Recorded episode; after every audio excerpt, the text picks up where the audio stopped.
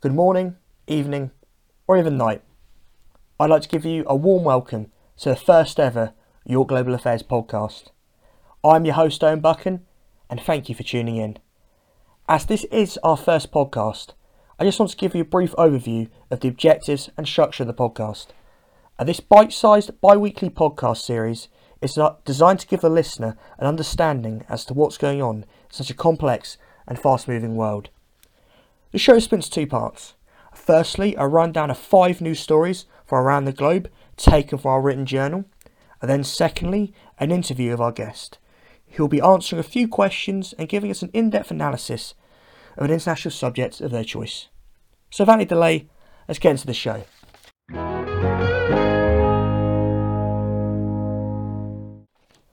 So, here's our stories. Firstly, the human rights organisation Global Witness has published a report claiming 227 environmental activists have been killed for their work. The report highlights Colombia, the Philippines, and Mexico, as over half the deaths have occurred in just these three countries.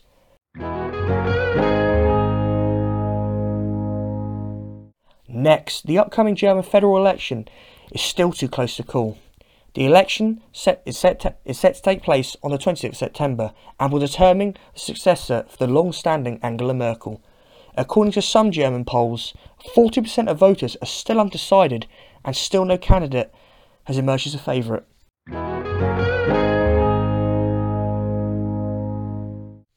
In India, three women have been sworn into the Supreme Court.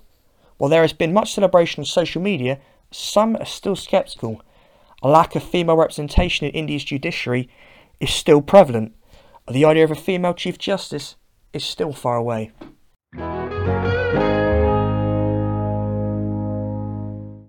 In Morocco, the long standing Islamist party, Islamist government, has been ousted by the Liberal Party. As is Akhnouch, the leader of the Liberal Party, is set to become Prime Minister once the government is formed. Akhnouch is no newbie. He's been a part of most of Morocco's coalition governments for the past 23 years.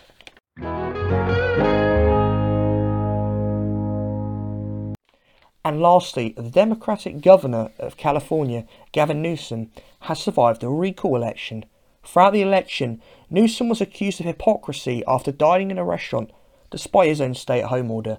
With the support of titans like President Joe Biden, the incumbent governor easily survived the recall. Now over to our guest.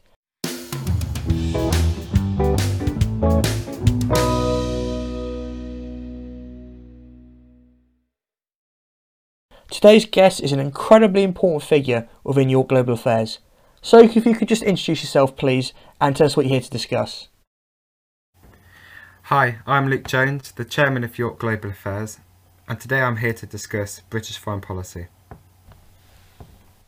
That's fantastic, Luke. How are you doing today? I'm well, thanks. How are you, Owen? I'm good, thank you, and that's good to hear. So, my first question for you, Luke what is the objective of Britain's foreign policy then? It's all outlined in the Integrated Review, and it's commonly referred to as Global Britain. It's shaped as a rebalance of Britain's foreign policy strategy in a new global order.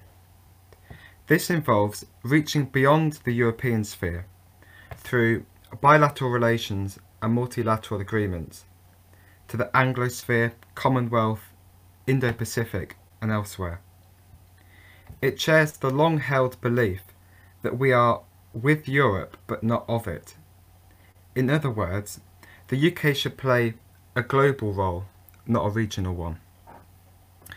However, despite these changes, support for the maintenance of global free trade, international institutions and the rule of law all remain the same.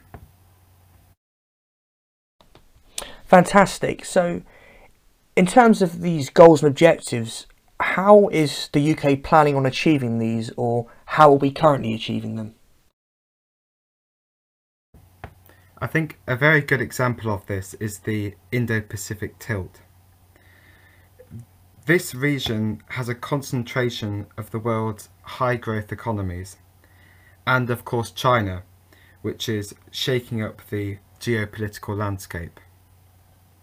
Just last week, we saw the UK, the US, and Australia agree on a new security partnership which will equip Australia with nuclear powered submarines.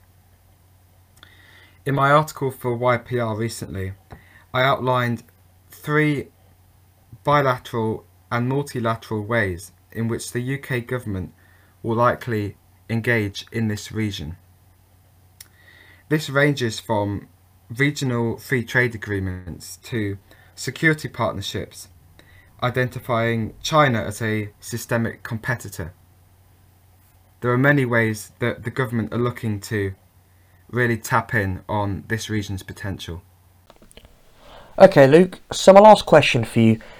Do you think the UK's broader foreign policy goals are realistic and achievable? That's a good question, Owen. And of course, global Britain is not without its sceptics. At home, they say that it's rich on rhetoric but weak on substance. And abroad, China has fashioned it as a return to colonialism. But what it does try to do is see Brexit as an opportunity, and for that I commend it. There are clear gains to engaging with the Indo Pacific, but we must box clever. The UK is one of many interested, interested countries in the Indo Pacific and elsewhere. And with this in mind, the government must first think of the national interest, what it seeks to gain for Britain when it engages in the Indo Pacific and the far reaches of the world. And with that in mind, second, it must find a role, not the other way around, and that's absolutely crucial. Well, thank you, Luke. That's all my questions. It's been a pleasure having you on, and thank you for coming on. Thank you, Aaron. Well, I'd like to thank all of our listeners today. I hope you enjoyed our first show and will continue to tune in in future episodes. From all of us at YGA, thank you and goodbye.